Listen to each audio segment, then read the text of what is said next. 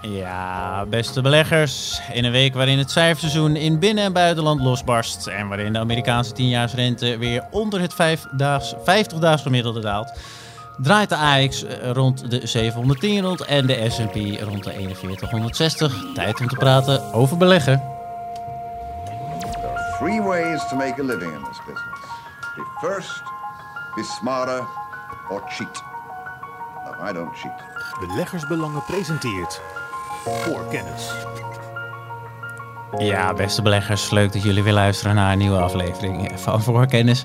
Mijn naam is uh, Maarten Butteman en samen met beleggingsspecialisten Karel Merks en Stefan Hendricks hebben we weer een uh, leuke aflevering uh, voor jullie klaarstaan. En Karel zit om een of andere reden, die zit bij me hier in de studio en die schiet in de lach. Karel, leuk dat je erbij bent. Vertel even aan de luisteraars welke twee onderwerpen we aan de hand van jou gaan doornemen vandaag. In het begin wil ik het hebben over de verhouding tussen de koperprijs en de goudprijs. En in het verlengde daarvan wil ik het hebben over Dogecoin. Dogecoin, oh ja. Heel goed, alright. Ja, daar hadden we nog een dingetje over hoe dat uitgesproken moest worden. Stefan, daar kunnen we zo nog op terugkomen. Stefan, ook leuk dat jij erbij bent. Vertel even aan de luisteraars welke twee onderwerpen we aan de hand van jou gaan behandelen. Nou, je noemde al bij de intro al het cijferseizoen, uh, uh, Maarten. Dat, dat is een bepaald spel en daar moeten we het misschien toch maar eens een keertje over hebben. En daarnaast moeten we het ook hebben over het uh, groeiende waarderingsverschil tussen Europese en Amerikaanse olieconcerns. Alright, alright. Klinkt goed. Nou, dan gaan we zo uh, naartoe verder kijken. We gaan uh, uiteraard eerst, zoals altijd, heel even terugblikken naar een aantal onderwerpen. Want zoals gezegd is het cijferseizoen ondertussen flink aan het losgaan. En onder andere, Karel, Netflix kwam met cijfers en het zorgde nogal voor wat bewegelijkheid. Vertel. Klopt, voor het eerst sinds ze met streaming zijn begonnen is de groei eruit. Want de CEO, meneer Hastings, zei: We verwachten het komende kwartaal 1 miljoen nieuwe abonnementen erbij. Nou ja, ze hebben er al 208 miljoen. Dus het is nauwelijks uh, groei. En Netflix had constant gewaarschuwd van in de pandemie wordt wat uh, groei naar voren gehaald en het leveren we later weer in. Alleen het concern had niet verwacht dat het al zo snel uh, tot uiting zou komen. En de aandelenkoers ging min 13%. Ja, heftig. Dat is niet niks, maar jij hebt uh, de beleggers uh, van, uh, of de abonnees van beleggersbelangen toch maar geadviseerd dat dit een mooi instapmoment is. Als ja, klopt. Ik bedoel, Netflix is een lange termijn koop. Heel simpel onderbouwd op het moment dat zij 200 miljoen abonnementen hebben. Ze betalen allemaal een tientje, zit je op 2 miljard wat er per maand binnenkomt. En Netflix maakt zelfs in de Verenigde Staten nog maar 10, 15 procent uit ten opzichte van traditionele kabel-tv. Dus er zit wereldwijd nog enorme groei in. Dus je cashflow zal op een termijn van drie, vijf jaar echt veel en veel hoger zijn dan nu. Ze willen ook blijven innoveren. Want in Azië is het heel erg uh, populair al om naar spelletjes te kijken. En die stadia, stadions daar zitten voller met uh, gamefans dan met sportfans. Ja. En he, wat ik ook wel heel erg opvallend vond, is dat Hastings zei van dat het spelen van computerspelletjes verslavender is dan kijken naar Netflix.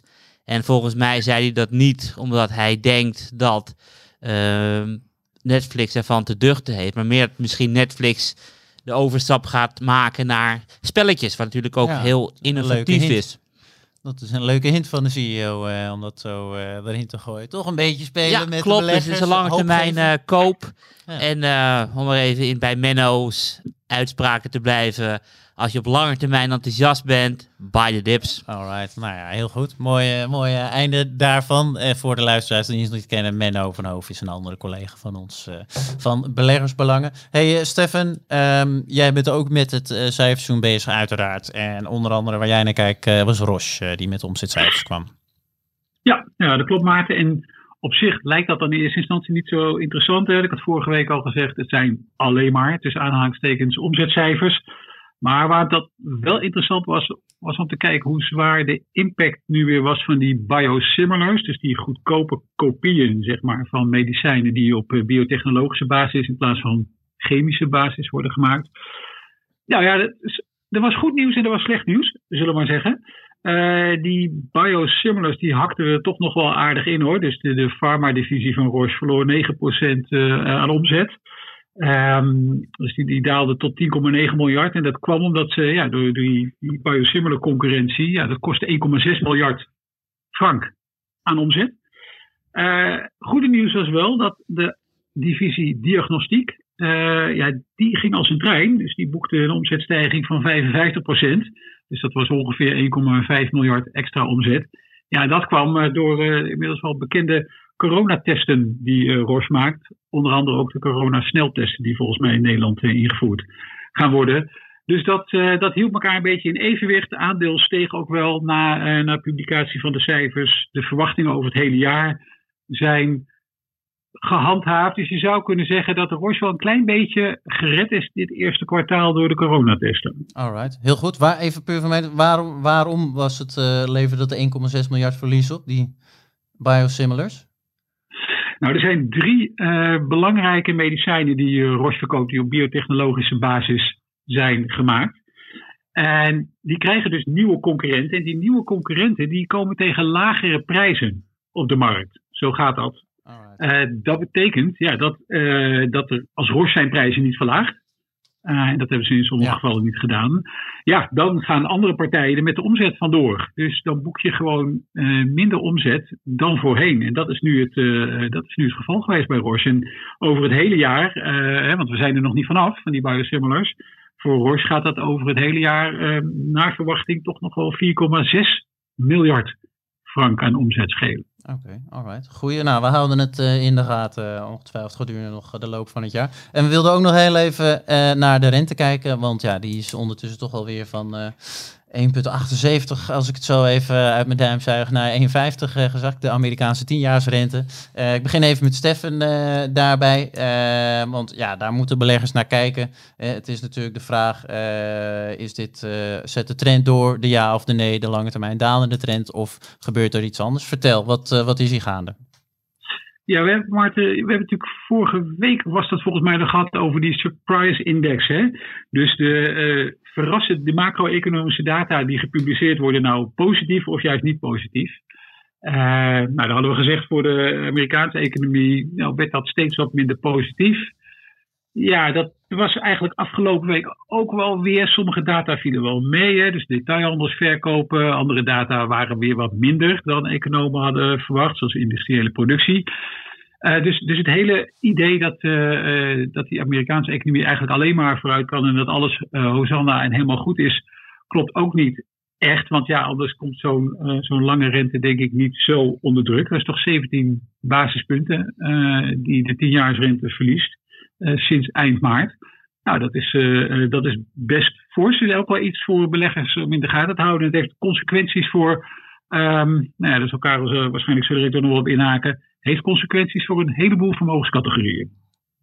Ja, ongetwijfeld. En Karel, ja, die zit bovenop de rente als uh, geen ander. Heb jij er nog wat aan toe te voegen? Of heeft Stefan alles keurig netjes in kaart gebracht op deze Oh, Stefan heeft al het belangrijkste verteld, hè, uiteraard. Nee, maar als je bijvoorbeeld kijkt waar we het vorige week over hadden, over dat inflatiecijfer. Ja. Dat was echt de top. Iedereen die wilde inspelen op de stijgende Amerikaanse rente had het inmiddels gedaan. Nog nooit in de geschiedenis waren er zoveel speculanten die inspeelden op een rentestijging ja, wat gebeurt er dan? De rente daalt omdat gewoon niemand meer uh, kan veranderen van uh, geen mening naar ik denk dat de rente hoger gaat. En de rente daalt. En wat gebeurt er dan? Al die speculatieve posities worden afgebouwd. Want handelaren denken van cut your losses and let your profits run. Dus als de rente de verkeerde kant uit op gaat, dan worden al die verliezen worden afgehakt. En dan krijg je dus een versnelling de andere kant op. En de vraag is nu van is het puur uh, technisch? Of is het van één stapje achteruit en straks weer vooruit? Want uh, je ziet dat de bedrijfscijfers heel erg goed zijn. Je ziet dat we straks de opgespaarde vraag in de economie komt. Dus op het moment dat er nog meer economische activiteit komt in de Verenigde Staten. Misschien gaan we dan wel naar twee. Maar, maar korte termijn is de trend inderdaad de andere kant op. En wat jij ook in je intro zei. Het was voor het eerst sinds uh, september dat de Amerikaanse 10-jaarsrente op een stand noteerde wat lager was dan de gemiddelde rente van de afgelopen 50 dagen, dus onder het 50 Emma. Dus er is inderdaad wel wat, uh, wat heftigs aan de hand, want de Amerikaanse 10-jaarsrente is de meest liquide markt ter wereld. Er wordt nergens meer in gehandeld dan daarin. Alright, nou goeie. We houden het uh, in de gaten. Het tijd eh, om verder te gaan eh, naar de eerste onderwerp. Voordat we dat doen, bedank ik nog heel even twee eh, trouwe luisteraars. Eh, in dit geval Maarten, mooie naam overgesteld als ik. Maarten en Tom, die eh, kwamen met eh, de en enkele suggesties. We kunnen ze nu niet behandelen. Eh, Volkswagen en India, eh, we gaan kijken of we het in de toekomst een keer ergens eh, tussen kunnen plakken. Maar super eh, leuk dat jullie even contact hebben opgenomen.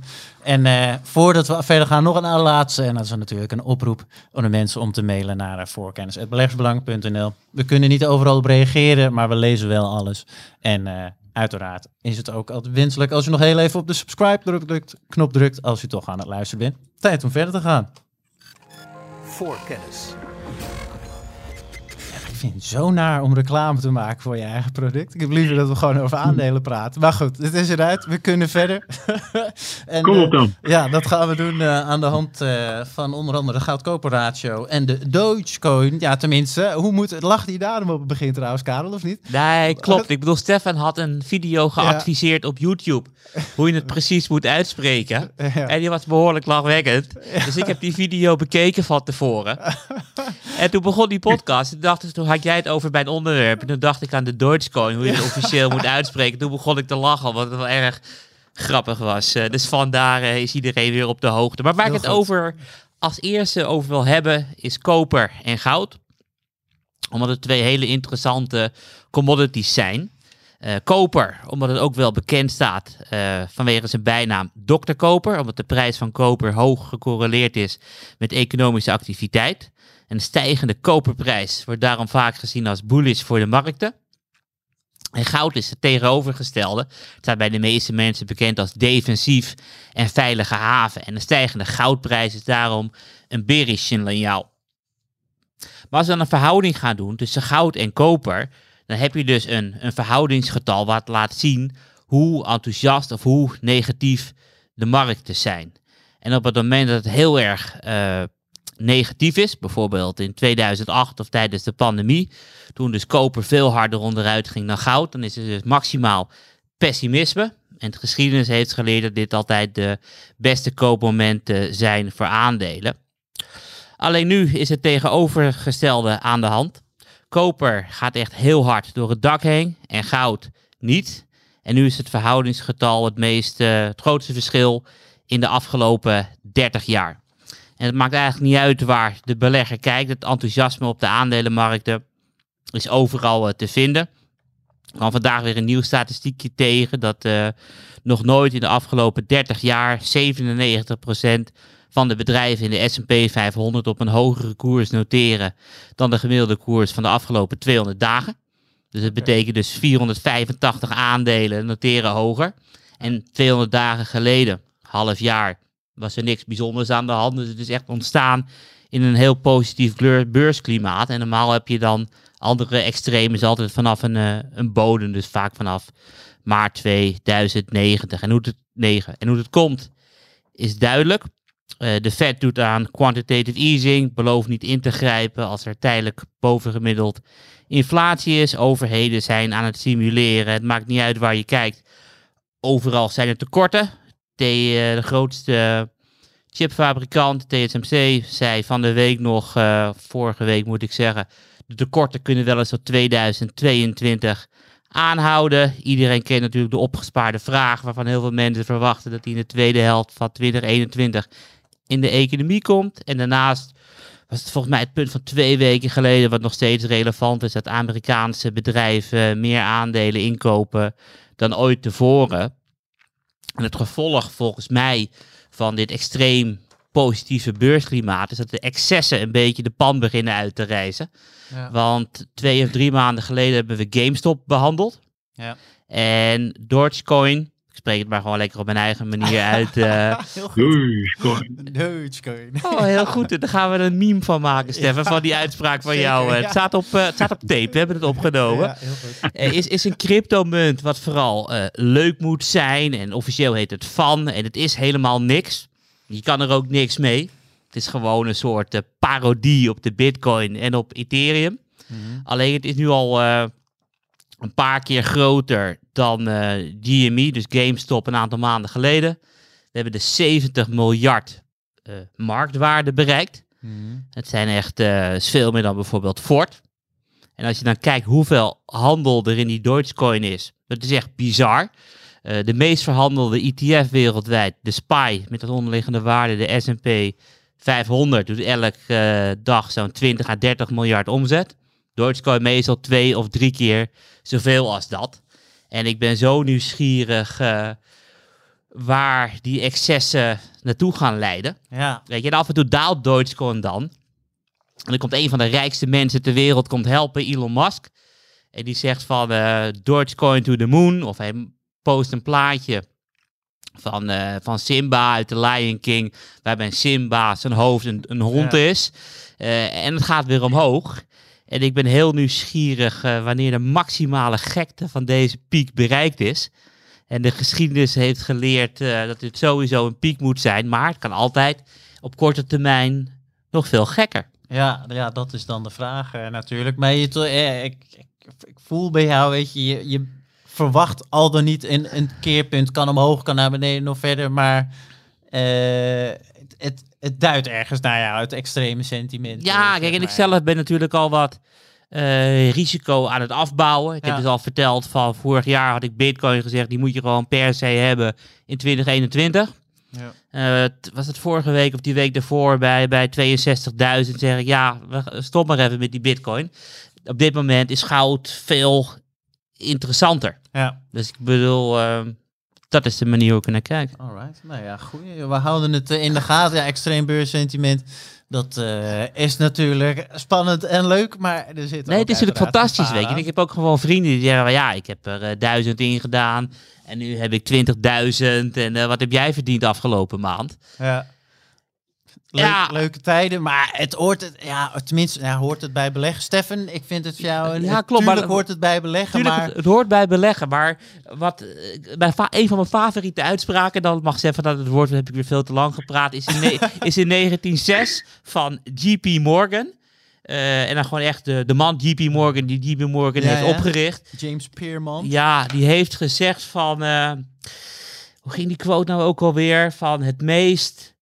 Eh, hoe mensen hun verstand verliezen is door te zien hoe hun buren rijk aan het worden zijn. Of iets in die Ah, orde ja. van grootte. Weet je, want op het moment dat je buren rijk ziet worden, dan wil je echt zeer onverstandige dingen met je geld eh, gaan doen. Alright, nou ja, en goed, wij weten inmiddels, eh, Stefan, dat het antwoord goed spreiden is om hiermee om te gaan. Maar misschien is het, eh, eh, wat, wat, wat eh, verandert het voor jou iets wat jij doet met tijdens het beleggen als er zulke excessen gaande zijn? Ongetwijfeld, maar heb je misschien een voorbeeld van wat? Of se- stel ik dan een rare vraag? Nee, op, op zich. Het verandert aan de manier waarop ik naar mijn beleg kijk, eh, beleggingen kijk, maakt er niet zo heel veel. Weet, ik ben een, belegger die zich oriënteert op het eh, cashflow genererend vermogen van bedrijven, zoals dat zo mooi heet. Eh, en daar staan specs en bitcoin en dogecoin helemaal los van. Ja, Eh, wat mij betreft zegt ik wel iets over de eh, markt als geheel, waar we het al eerder over Ja. hebben gehad. Kijk, je hebt natuurlijk excessen. Dus Dogecoin is een excess. Een aantal van die specs kun je een excess noemen. Eh, maar dat is eigenlijk meer een, de volgende stap in gewoon een hele hoge waardering van de markten in het algemeen. Ja, en dan zie je dat de meer speculatieve beleggers, die schuiven op Mhm. naar een volgende vermogenscategorie. En dat is dan deze. En, eh, ja, dus er komen nu ook een paar, dat zie je altijd wel vaker met, zeg maar, met een soort speculatieve manie. Dat er, er is ergens wel een, een, een bepaalde reden of een bepaalde interessante trend om te volgen. Maar misschien wordt die iets te enthousiast doorgetrokken naar de toekomst. De, de technologiebubbel van zeg maar rond 2000 was natuurlijk ook wel een mooi voorbeeld van. Het, was, het is niet zo dat je kan zeggen, ja, het internet dat is nooit wat geworden. Hè? Nee, Eh, het, schijnt. Maar eh, het schijnt nog wel een dingetje te zijn hedendaags. Ja. ja, het doet het nog steeds. Ja. Ehm, en, eh, maar een aantal eh, bedrijven had wel, ook al hadden ze alleen maar het dotcom in hun naam staan, wel belachelijke waarderingen en hebben ook dat niet overleefd. Dus er zit toch wel een verschil in tussen. Eh, is, de, is de onderliggende trend iets wat zich ook daadwerkelijk eh, eh, die zich voort blijft zetten? Dat er verandering is in de maatschappij. Eh, maar dat wil niet zeggen dat al die beleggingen die daarop inspelen ook een hele goede belegging zijn. Nee. En je weet mijn punt, Maarten. Dat ik denk dat elke centrale bank met zijn eigen cryptomunt gaat komen. Mhm. Want er is natuurlijk een probleem in de Verenigde Staten. En dat is dat er nu 1,9 biljoen wordt uitgedeeld. Alleen niet iedereen geeft dat geld uit. Het is gewoon belangrijk dat je dat geld gaat uitgeven. Ja, op het moment dat je het uitdeelt via een cryptocurrency, dan zou je kunnen zeggen van geef het binnen een maand uit. Want anders verdwijnt het. En als ik bijvoorbeeld kijk naar mijn vader. Als je, mijn vader zegt van ga aan de cryptocurrencies. Het gaat niet lukken. Maar als je tegen hem zegt installeer deze app op je telefoon. En je kan voor 1000 euro bij Bol wat uitkiezen. Dan gaat hij dat wel doen. En ik verwacht dat op die manier Ja. eh, cryptocurrencies bij de merendeel van ons allen binnen zullen gaan komen. Omdat we ook gewoon de economie willen aanzwengelen met geld. Kijk, en uiteindelijk kan je dan parallel misschien een dollar of een euro ook een cryptocurrency van maken. Want het geeft gewoon eh, beleidsmakers gereedschappen in handen om ervoor te zorgen dat eh, er wat meer aan de economische knoppen gedraaid kan worden. Want je zou bijvoorbeeld kunnen zeggen, maar ja, Stefan is iets ouder dan ons. En omdat Stefan iets ouder dan ons is, eh, moet hij een negatieve rente betalen op spaargeld. Jij bent de jongste van ons allemaal. En jij krijgt bijvoorbeeld een positieve rente op spaargeld. en dat soort, deal. dat soort dingen kan je allemaal dan achter die knoppen gaan doen. En de vraag is, moeten we dat willen? Maar ik denk van niet. Maar ja, elke centrale bank wereldwijd heeft al gezegd, ik ben met mijn eigen cryptocurrency inderdaad. bezig. Ja. En de vraag is van, win je die concurrentieslag? Nee. Nou, in ieder geval, als Bitcoin wint, niet zonder slag of stoot. Dus dat gewoon, ik zie dat wel als een grote beer op de weg. eh. Alright. Nou ja, goed. We gaan het eh, volgen. En eh, zeker eh of even Stef een negatieve rente mag betalen en ik positief. Dat is toch wel een ding waar ik achter sta, moet ik zeggen. Alright. We gaan door, Maarten. Ja, inderdaad. Voor kennis. We laten de Dogecoin achter ons en eh, we gaan verder, want het cijferseizoen is volop gaande. En ehm, ja, dat, eh, dat is gewoon een spel wat er gaande is. Stefan, begreep ik van jou vanmorgen. Vertel, wat is hier gaande? Hoe moeten we hier naar kijken? Kijk, Nou, Maarten, ik kwam hierop omdat het, het cijferseizoen wat nu net weer begonnen is, eigenlijk wel opmerkelijk is gestart. Want eh, in de aanloop naar de publicatie van die cijfers hebben analisten hun winstverwachtingen de afgelopen maanden juist verhoogd. Dus eind vorig jaar lag de gemiddelde analistenschatting voor de winst per aandeel van de bedrijven uit de S&P 500 voor dit eerste kwartaal ongeveer 37. Nu is dat 42. Dat is wel opmerkelijk. En waarom dat opmerkelijk is, moet ik misschien even iets meer uitleggen over hoe dat spel werkt. Kijk, normaal gesproken eh, zorgen bedrijven ervoor dat de analistenprognoses in de aanloop naar de cijfers iets wat verlaagd worden. Dus bedrijven doen wat voorzichtige uitingen in hun contacten met analisten. Dan zie je altijd dat die taxaties wat teruglopen. Vervolgens worden de winstcijfers gepubliceerd. Vaak net iets beter dan verwacht. Iedereen blij, kan de koers weer een beetje omhoog. Analisten kunnen zeggen het is allemaal goed gegaan en er kan weer een koopadvies op. Als je even heel erg cynisch redeneert. Maar het is ook wel de methodiek die echt zo is hoor. Want ehm, op de website van eh, Standard Poor's worden die, eh, wordt er echt heel mooi bijgehouden hoe die cijferpublicatie nou is. Hebben bedrijven per saldo nou positief verrast? Was het ongeveer zoals de analisten verwacht hadden? Of was het onder verwachting? Nou, S&P heeft dat bijgehouden vanaf het tweede kwartaal van 2013. En gemiddeld presteren de bedrijven uit de S&P 500, 71% daarvan, ieder kwartaal gemiddeld iets beter dan verwacht. Dat is toch wel fenomenaal. En zelfs eerste kwartaal vorig jaar, midden in de coronacrisis, deed toch nog 65% van de bedrijven het beter dan analisten hadden verwacht. Nou, dat is toch wel dat is opmerkelijk. Ja. Nu is dat dus eigenlijk anders. Hè? Nu zie je dat die, eh, eh, dat die taxaties omhoog gaan. Dat betekent dat, nee, dat is niet alleen veel vertrouwen, maar, maar bedrijven zullen hun best moeten doen om dit soort verwachtingen ehm, nog te overtreffen. En ja, wat je, wat je wel ziet, dat vind ik eerlijk gezegd aan het witcijferseizoen altijd wel interessant. En daarom heb ik het ook een beetje een spel genoemd, eh, Maarten, zoals jij je intro ook zei. Ehm, Johnson Johnson is misschien wel een mooi voorbeeld hierop. Ehm, als die cijfers gepubliceerd worden, dan heb je een analistenbijeenkomst. En tijdens die analistenbijeenkomst wordt niet alleen gepraat over de cijfers die zijn geweest, maar ook wat je zou kunnen verwachten voor de komende tijd. En ik heb ooit wel eens een call geluisterd van Johnson Johnson, waarin de financieel topman ook letterlijk zei: nou, beste eh, analisten, jullie kunnen in jullie spreadsheet het volgende vastleggen. Omzetgroei tussen x en x procent. Bruto marge is x procent. We gaan uit van belastingen van x procent. Dit zijn ongeveer eh, de valuta-effecten die jullie kunnen veranderen.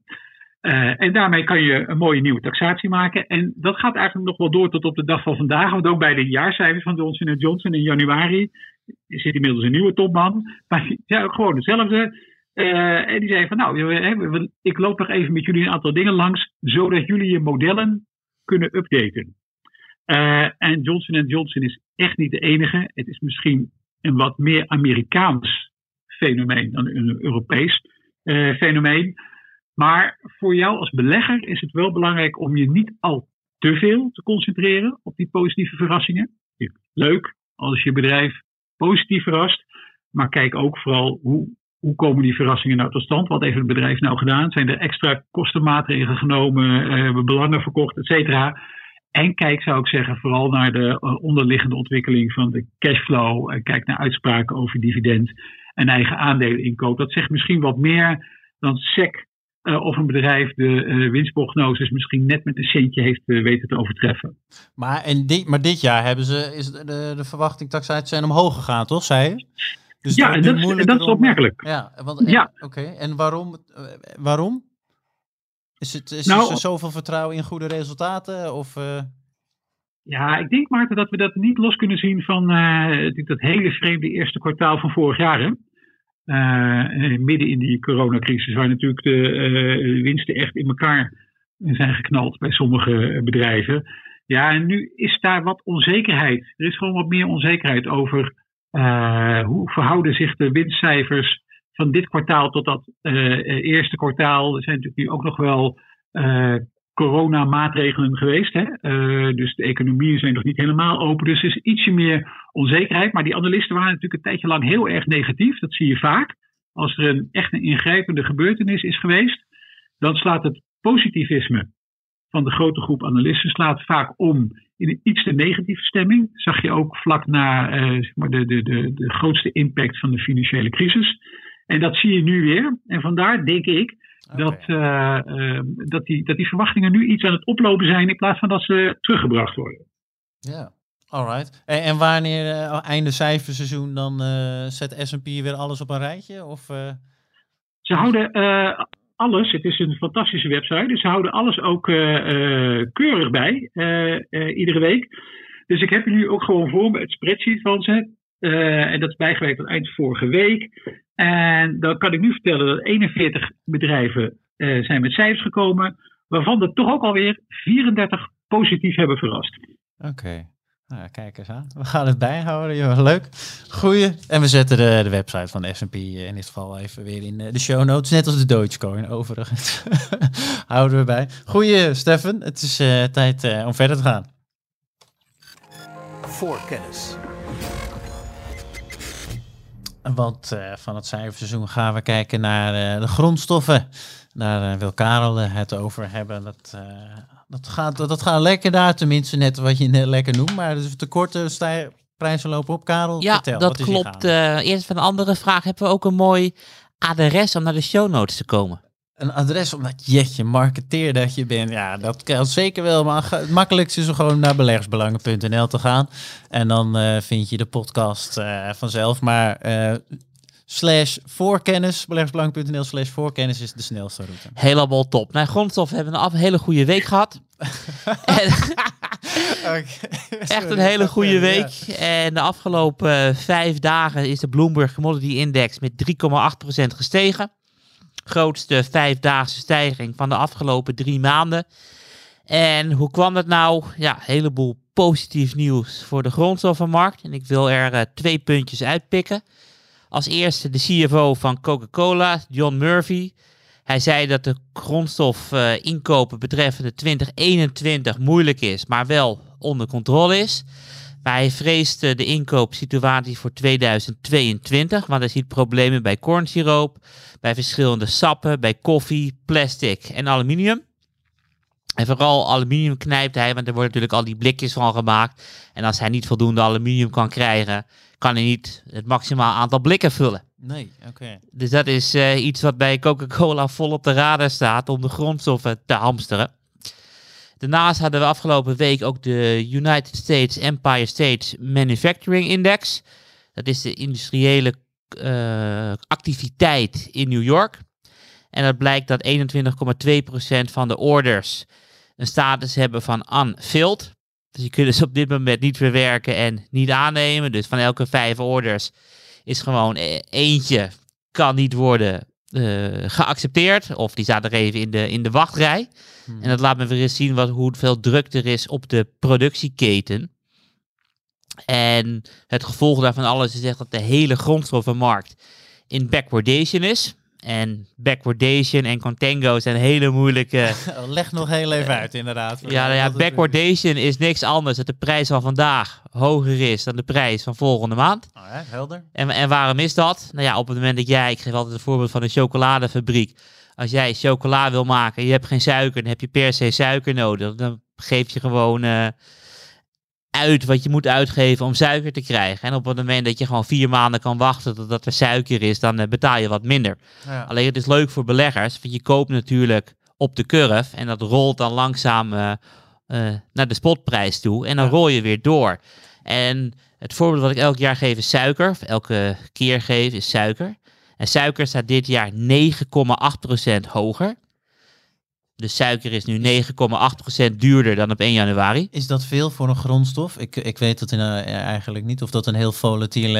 eh, voor de suikergrondstof dan... Nou ja, eh, jij betaalt eh 10% extra voor een pak suiker in de supermarkt. Ja, Oké. Nee, ja, ik bedoel, dat is best wel wat natuurlijk. Want als Ja. gewoon alles in de supermarkt 10% duurder wordt, ja. dan als- jij een laag inkomen hebt, hak dat er echt keihard in. Ja. Dus 9,8 is een hoop. Ja. Alleen op het moment dat jij suiker als belegging had gekocht, dan heb je dus niet 9,8% meer. Je hebt 17,6% meer, wat bijna het dubbele is, omdat je op die future curve zit. Ja. En je hebt natuurlijk al eh, een paar keer doorgerold dit jaar, omdat je niet suiker geleverd wil krijgen. En dat verdubbelt bijna het rendement. Dus op het moment dat markten in tekorten zijn, er is backwardation, dan is het heel erg eh, interessant om bijvoorbeeld een suiker-ETF te kopen. Omdat je niet alleen de prijsstijging krijgt, maar ook de positieve doorroll yield. Oké, die zit daar ook in verwerkt. Ah, fijn. Nou ja, dat is Ja, klopt. een- Alleen op het moment dat de suikermarkt niet meer in een tekort is, dan werken die twee dingen dus tegen jou. Dus je hebt dan en heb je het nadeel van een dalende suikerprijs. En je hebt het nadeel van een negatieve doorroll yield. Dus als de markt in contango is. Ja. Dus je moet echt heel zeker weten als je suiker belegt. Of de markt in het tekort blijft, ja of nee. Ja, alright. Uh, groeien, nou goed, sowieso de tekorten die eh, zitten op de hele beurs al. Of het nou de chipsector is op dit moment eh, of andere plekken. Heb jij eh, nog bedrijven of sectoren, hè, Stefan, die je volgt, die hinder hiervan ondervinden van eventuele tekorten op de markt? Hal- halfgeleiders is natuurlijk voor iedereen wel een kwestie, want dat zit in zoveel verschillende producten. Maar ik wilde toch maar even terugkomen, eh Maarten. Ik denk dat dat wel belangrijk is voor eh, grondstofbeleggers. Karel, correct me if I'm wrong, maar het is bijna onmogelijk volgens mij om in de grondstoffen die jij zo even noemde, om eh, daarin als particulier niet te beleggen eh, in de spotprijs. Dus je bent eigenlijk altijd wel gebonden aan beleggingsproducten die werken met futures. Dat klopt toch? Ja, dat klopt. Je bent altijd gebonden aan futures. Je kan niet beleggen in de spot, want niemand eh, wil de kosten betalen om een olievat eh, op te slaan. Dus daar heb jij helemaal gelijk in, Steven. Ja, dus dat betekent wel dat je volgens mij daar, als, hè, daar moet je als belegger wel bewust van zijn. Want je ziet misschien wat een vat olie kost. Eh, of je misschien wat suiker kost. Maar inderdaad, wat, wat jij zegt, Karel, is natuurlijk wel van belang. Op het moment dat je erin gaat beleggen, zit je eigenlijk op een andere markt. Klopt, klopt. En daarom heb ik het altijd over backwardation en contango. En moet je nooit kijken naar eh, de huidige prijs, maar ook naar de toekomstige prijzen. En de CME, maar ook de London Metal Exchange geven aan hoe de warenhuizen gevuld zijn. En wat zij verwachten de komende maanden in die warenhuizen, warenhuizen binnen te krijgen. Eh, en sommige grondstoffen als bijvoorbeeld eh, eh, timmerhout zitten echt in een extreem tekort. Dus je moet altijd ook een, de hele future curve meenemen. En wat jij zegt is inderdaad een hele goede waarschuwing, Stefan. Je kan niet beleggen in de spotprijs, want de spotprijs is echt voor de fabrikanten die de grondstof willen afnemen. En heel vaak op het moment dat je dan uh, zo'n future laat afrollen, dan krijg je dus het extreme scenario van vorig jaar, is dat een olieproducent die zegt bijvoorbeeld, wij gaan in april 2020 zoveel olie leveren. En een airliner zegt van, we gaan in april 2020 zoveel olie afnemen. Dan is dat heel mooi in evenwicht. En dan komt er eventjes een particulier aan, die gaat lopen rotzooien in, in de oliemarkt. En die wil een future aanhouden tot afloopdatum, realiseert zich dat het niet kan of de broker grijpt in. En dan krijg je dus zo'n extreem scenario dat een olieprijs naar min 40 kan gaan. Ja. En dat sommige mensen hebben daardoor hun huis moeten verkopen. Ja, nee. Kijk, en het voordeel van een ETF is, die wordt uh, geliquideerd en dan ga je naar nul en dan ben je gewoon klaar. Maar futurehandel is het verlies onbeperkt. Is, is, het, is het sowieso handig om uh, via indirecte beleggingen erin uh, te gaan? Ik, het is toch wel een apart genre binnen het ding, maar ja, je, moet weten van in een bedrijf zitten dat met die bijvoorbeeld timber daarvan pre, profiteert. Ik weet niet even 1, 2, 3 bedrijven uit mijn hoofd, maar ja, uh, timmerhout is lamber. Ja. Uh, dat is ook een, een mogelijkheid. Um, alleen het, je moet wel kijken van wat is de waardering daarvan. Uh, want wat, ja, je, wat je ziet nu bijvoorbeeld bij uranium, is de uraniumprijs loopt niet op, die blijft redelijk gelijk. Alleen zo'n Kazachstaanse Kazapetrum, die heeft afgelopen twee maanden een rendement behaald van 100%. Dus ja, ik bedoel, als je in, in, in, uranium dingen gaat doen, die mijnbouwers zijn echt de afgelopen twee maanden flink duurder geworden. En wat Stefan zegt, eh, is helemaal, heeft helemaal gelijk. Je moet je huiswerk maken en, en weten wat er gebeurt. En je moet een idee hebben over de tekorten in de markt en hoeveel er wordt aangevoerd, et cetera. En zoals altijd uh, ga ik weer een punt van Steven jatten. Maarten, maak altijd je huiswerk. Ja, nee, ja, dat uh, sowieso. Verdomme, ik moet me toch het huiswerk maken binnen een tijdje. Nee, voordat ik word aangewezen om een kilootje uranium uh, af te tikken. Alright, nee, goeie, leuk onderwerp, Karel. We houden het in de gaten. Voorkennis. En dan uh, nou, gaan we met een uh, enigszins bruggetje toch een beetje verder van grondstoffen. In dit geval naar uh, de oliemarkt en dan wel de olieaandelen. Want Morgan Stanley, van wat ik begrepen heb in het voorgesprek, dat het een, een voormalige samenwerking was met JP Morgan. Vond ik op zich wel een, een, leuk verhaal. Maar die kwam met een rapport dat de Europese en Amerikaanse oliebedrijven, dat daar toch nog wel een verschil gaande was in de waardering. Steffen, vertel, wat is hier allemaal gaande? Nou, Morgan Stanley heeft inderdaad een rapport gepubliceerd en gekeken naar de, uh, de waardering van Europese en Amerikaanse oil majors. En dat is wel logisch om die twee te vergelijken, want ze komen elkaar natuurlijk overal ter wereld tegen. En Morgan Stanley kijkt naar de waardering en die zegt we gebruiken de verhouding tussen koers en cashflow. Uh, dat is wel belangrijk, want dat is natuurlijk uiteindelijk cashflow is waar je ook je dividend uit betaalt. Nou, er zijn Amerikaanse oliebedrijven historisch gezien altijd wel wat duurder dan Europese. Maar nu wordt het gat wel heel erg groot, vindt ook uh, Morgan Stanley. En dan ga je natuurlijk op zoek naar, uh, naar oorzaken. En zij vinden er twee. En je zou kunnen zeggen, die ene is uh, vanuit Europees perspectief gezien wel redelijk positief. De andere is dan weer negatief. Dus la laten we misschien met het positieve beginnen. Ja. Um, kijk, Morgan Stanley zegt, wat je ziet is dat Europese oliebedrijven eigenlijk veel ambitieuzer en veel meer uitgesproken zijn met betrekking tot hun duurzame plannen. Dan heb je het dus over uh, investeringen in duurzame energieopwekking, hè, dus windenergie en investeringen in waterstof. Nou, dat is iets wat, uh, wat nu wel een beetje komt bij die Amerikaanse oil majors, maar die, die uh, leggen daar toch wat minder nadruk op dan bijvoorbeeld een, een Shell of een BP, om het zo te noemen. Um, maar wat betekent dat? Dat als je je strategische focus een beetje verlegt, hè, van olie- en gaswinning naar ook meer duurzame energieprojecten, ja, dat vraagt natuurlijk wel investeringen. Mm-hmm. En die investeringen hebben, nou ja, naar het zich laat aanzien, een wat lager rendement dan de investering in traditionele uh, olie- en gasprojecten. Dus dat is wel iets waar, uh, waar beleggers zich zorgen over maken. Hè? Althans, dat drukken ze uit in een lagere waardering. Hoewel je zou kunnen zeggen dat misschien strategisch gezien uh, die Europese oliebedrijven wel gelijk hebben dat ze hun bedrijfsmodel wat proberen om te vormen.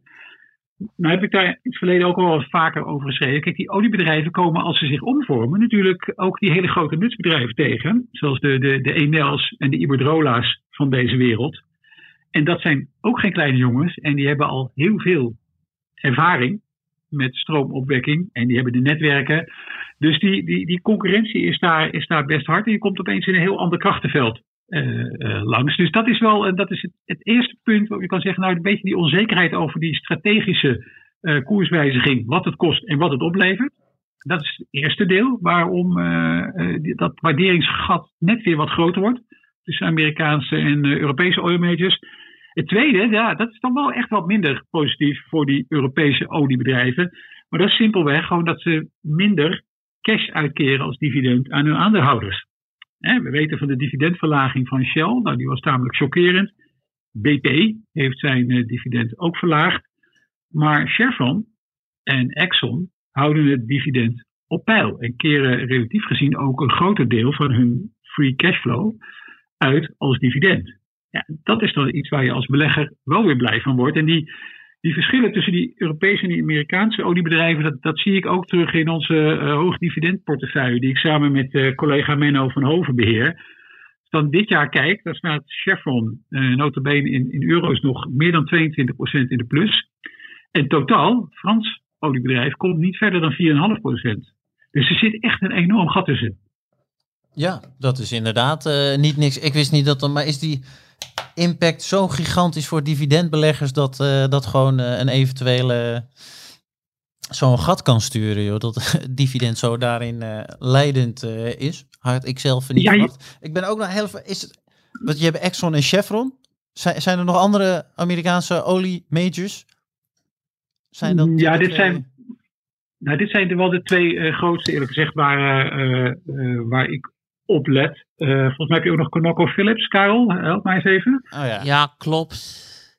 dat is een gewetensvraag. Nee, we- Ja, maar volgens mij heb je ook in, in de Verenigde Staten heel veel servicebedrijven. Dus die doen wat een eh, SPM doet en een Fugro Ja, en een beetje die eh, hulptak. Maar even je andere vraag te be- beantwoorden, Maarten.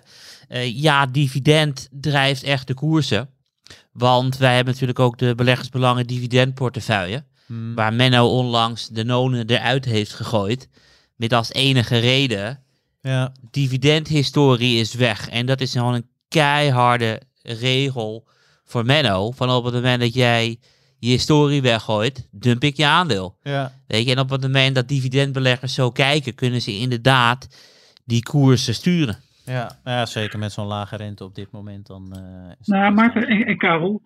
Eh, het is natuurlijk ook zoals wij, eh, zoals Menno en ik zelf beleggen in die hoogdividendportefeuille. Daar hebben we natuurlijk ook gekeken naar. We hadden daar drie olieconcerns in toen we begonnen. Mhm. Dus naast Chevron en Total ook nog Shell. Ja, toen verlaagde Shell, was het dividendrendement ook niet meer fantastisch. Eh, kon ik bijvoorbeeld een Aperam of een andere nog voor, voor terugkopen. En je moet denk ik ook niet de impact onderschatten. En daar wijst volgens mij Morgan Stanley ook wel terecht op. Kijk, als die olie- en gasprijs herstelt.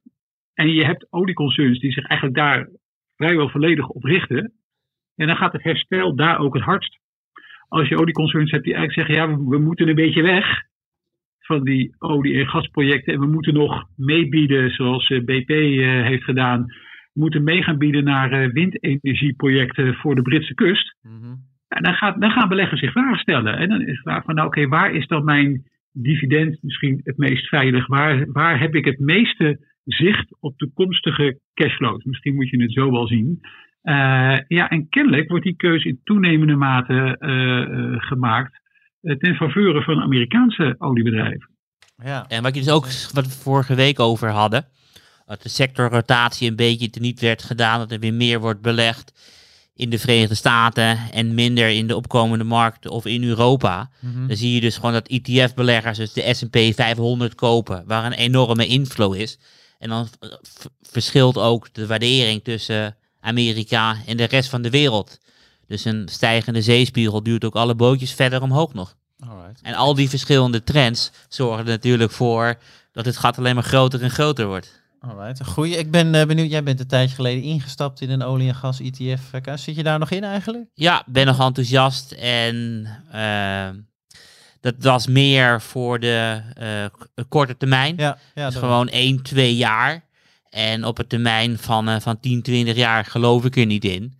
Alleen ik denk eh, dat er een korte termijn treedje. Dus, dus Ja. op het moment dat ik op de plank laat liggen, niet doen. Wil jij kijken naar de olieproductiecijfers en et cetera, dan is het misschien leuk voor 1, 2 jaar. Ja, alright. Maar ik denk. Karel, daarmee onderstreep je volgens mij precies het eh, eh, een beetje het punt wat daar Morgan Stanley ook maakte. Hè? Dus jij kijkt naar, hey, zie ik herstel in olie- en gasprijzen? Ja, dan, dan koop je hopelijk degene die daar de grootste blootstelling aan hebben. En die daar het meest van kunnen profiteren. En Ja. dan kom je misschien niet standaard uit bij alle Europese oliebedrijven. Nee, ja, inderdaad. Als die, hoe, weet, ja, misschien ik, ik, eh, lastige vraag, maar weten jullie uit je hoofd hoeveel het verschil is procentueel dat eh, Shell bijvoorbeeld ten opzichte van een Exxon investeert in eh, duurzaam, wat eh, Exxon niet eh, bijvoorbeeld in duurzaam eh, steekt?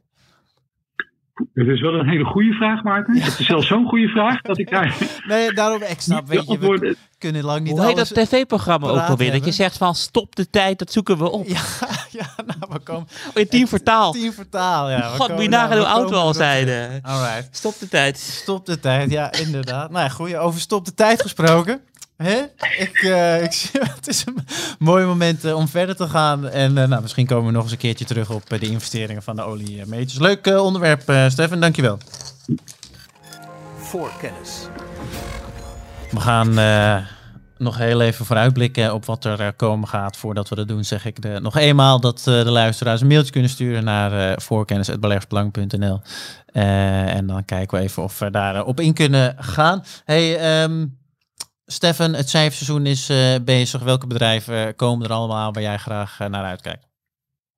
Ja, volgende week, Maarten, ja, dan gaat mijn interesse uit naar, naar drie bedrijven.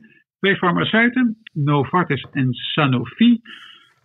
Verwacht van allebei niet hele spectaculaire dingen. Hebben al aangegeven dat het eerste kwartaal eh, wat lastig wordt. Ook door corona, omdat minder mensen eigenlijk hun reguliere eh, artsbezoek hebben. Daarom minder medicijnen voorgeschreven krijgen, waardoor je enige druk eh, ziet. Dus dat is misschien ook minder interessant. Ehm, maar volgende week is ook Thermo Fisher. Er zit min of meer in dezelfde hoek natuurlijk. De Life Sciences Tools, zoals dat dan zo mooi heet. Dat is een bedrijf dat met zijn eh, eh, divisie diagnostiek natuurlijk enorm heeft geprofiteerd van de eh, uitbraak van het coronavirus. Want ontzettend veel coronatesten verkocht. Met die cashflow, wat we vorige week behandeld hebben, hè, zich in een nieuwe sector ook ingekocht. En ik ben wel heel erg benieuwd naar wat hun vooruitzichten nu verder zijn. Want het eerste kwartaal bij Roche liet al zien dat er nog heel veel testen zijn verkocht. Dat zal dus bij Thermo Fisher ook zo zijn.